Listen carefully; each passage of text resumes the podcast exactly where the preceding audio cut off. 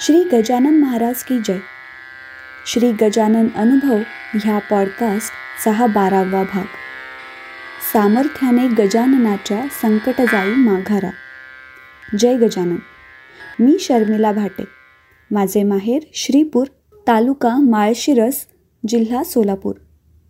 लहानपणापासून घरातील वातावरणामुळे गजानन महाराजांची भक्ती होतीच. त्यात माझं लग्न ठरण्यासाठी पंढरपूर येथील गजानन महाराज मंदिराची जागा निमित्त ठरल्यामुळे ही भक्ती अजून बहरली.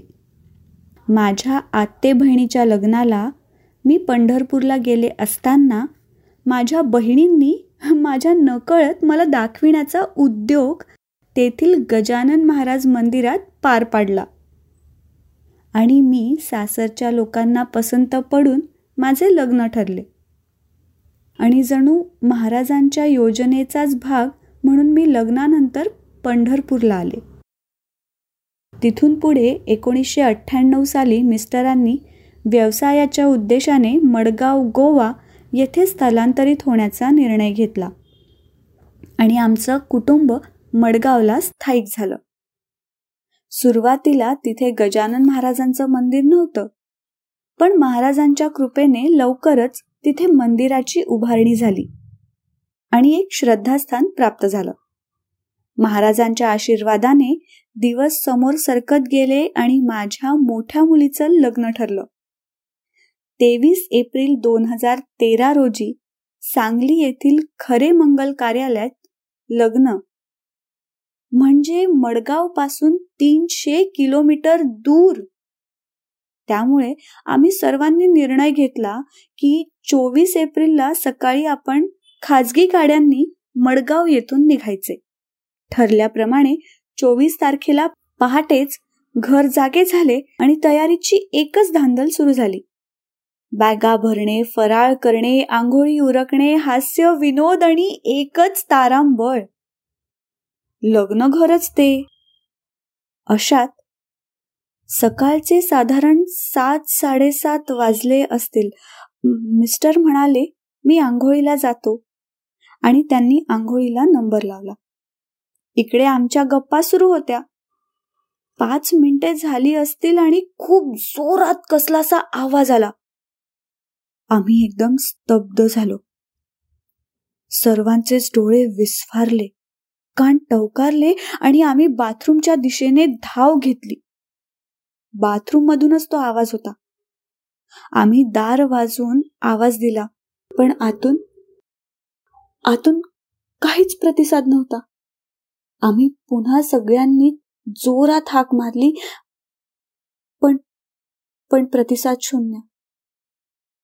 दरवाजा तोडावाच लागणार कुणीतरी ओरडलं. कुठलाही वेळ न दवडता दरवाजा तोडण्यात आला. आत हे निश्चित पडले होते. पूर्ण बेशुद्ध अवस्थेत. त्यांना चार जणांनी उचलून बाहेर आणलं. आमचे फॅमिली डॉक्टर डॉक्टर रायपूरकर यांना फोन लावण्यात आला. सोबतच अँब्युलन्सही मागविण्यात आली. माझ्या काळजाचा ठोका चुकला. माझ्या सकट सर्वांचाच चेहरा खरकन उतरला. प्रत्येकालाच प्रत्येकाच्या मनातलं वादळ समजत होतं. या सगळ्या धावपळीत मी आत देवघराकडे धाव घेतली. गजानन महाराजांच्या फोटोकडे शून्य हरवलेल्या नजरेने पाहू लागले. महाराजांसमोर दिवा लावला आणि तोंडातून एकच वाक्य बोलले. मुलीच्या लग्नाला यांचं येणं होऊ दे. दरम्यान डॉक्टर अँब्युलन्स आले. यांना हॉस्पिटलमध्ये ऍडमिट करण्यात आलं. त्या दिवसाचा कार्यक्रम पुढे ढकलून आम्ही सर्व हॉस्पिटलमध्ये दाखल झालो. तपासण्या झाल्या निदान झाले आणि आणि निदान ऐकून सर्वांना जबरदस्त धक्का बसला. मानेतील उभ्या मणक्याला हेअर क्रॅक आणि कमरेच्या खाली संवेदनाहीन ऐकून मी तर मटकन खाली बेंचवरतीच बसले. कुणीतरी खांद्यावर हात ठेवला. पाहिलं तर वर्षा माझ्या वहिनी त्या म्हणाल्या काळजी करू नकोस. महाराज घेतील काळजी. तुझ्या देवघरात महाराजांची पंचधातूची जी मूर्ती आहे ना जिला तू रोज अभिषेक करतेस ती मी तांबणात पाण्यात ठेवून आले आहे. त्यांना सांगितलं आहे काळजी घ्यायला. होईल सर्व ठीक. इतक्यात डॉक्टर बाहेर आले. म्हणाले परिस्थिती नाजूक आहे. पुढे काय होईल काही सांगता येत नाही. एवढ्या लांबच्या प्रवासासाठी आम्ही परवानगी देऊ शकत नाही. मग डॉक्टरांनी सर्व परिस्थिती सांगितली. आमचे फॅमिली डॉक्टर बोलले तेव्हा ते म्हणाले ठीक आहे जर उद्या पायांना संवेदना आल्या तर यांना परवानगी देता येईल. इतक्या कमी वेळात पायांमध्ये संवेदना येणं किती कठीण आहे हे डॉक्टर मनातून जाणून होते. आता काय? महाराजांचं स्मरण. आता हाच उपाय. आठवावे सद्गुरु पाया या विणे दुसरी सोय काही नसे राहिली. धावपळीत तो दिवस केव्हा संपला कळलेच नाही. आता उरली होती फक्त एक रात्र. त्या रात्री झोप येतही होती आणि नव्हती. अर्धवट ग्लानीतच एक ओळ सारखी आठवत होती. गणगण गणात म्हणूनही म्हणून लावा अंगारा सामर्थ्याने गजाननाच्या संकट जाई माघारा. आणि त्याच पार्श्वभूमीवर गणगणगणात बोते चा जप कळत न कळत होत होता. ती रात्र एकदाची सरली. सूर्याची किरण अंगावर आली आणि डॉक्टरांच्या बोलण्याचा आवाज कानावर आला. अनबिलिव्हेबल त्यांच्या पायात संवेदना आल्या होत्या. अर्थात बाकी परिस्थिती नाजूकच आहे. अत्यंत सांभाळून सावकाश धक्का न लागू देता त्यांना नेता आलं तरच तेही मानेत पट्टा अडकवून ठेवावा लागेल. बरं व्हायला बरेच दिवस लागणार आहेत. प्रवासात सांभाळून नेण्याच्या जबाबदारीवर तुम्ही त्यांना नेऊ शकता.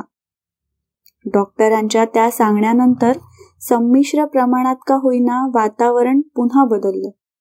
आम्ही सर्वांनी आधी निघायचं आणि माझी लहान मुलगी आणि माझा लहान भाऊ हे मिस्टरांना घेऊन एस एक्स फोर गाडीने मागावून सावकाश येतील असं ठरलं. थोडा जरी धक्का बसला तरी त्यांना खूप वेदना व्हायच्या आणि थांबून मलम लावावं लागायचं. अशा रीतीने ते तिघ रात्रीपर्यंत सांगलीला येऊन पोचले. तिथे पोचल्यानंतर मुलीने सांगितलं आई बाबा म्हणत होते मध्यरात्री कुणीतरी आलं. त्यांनी पाठीला आणि मानेला खूप शेक देऊन मसाज केला. म्हणून मला बरं वाटलं.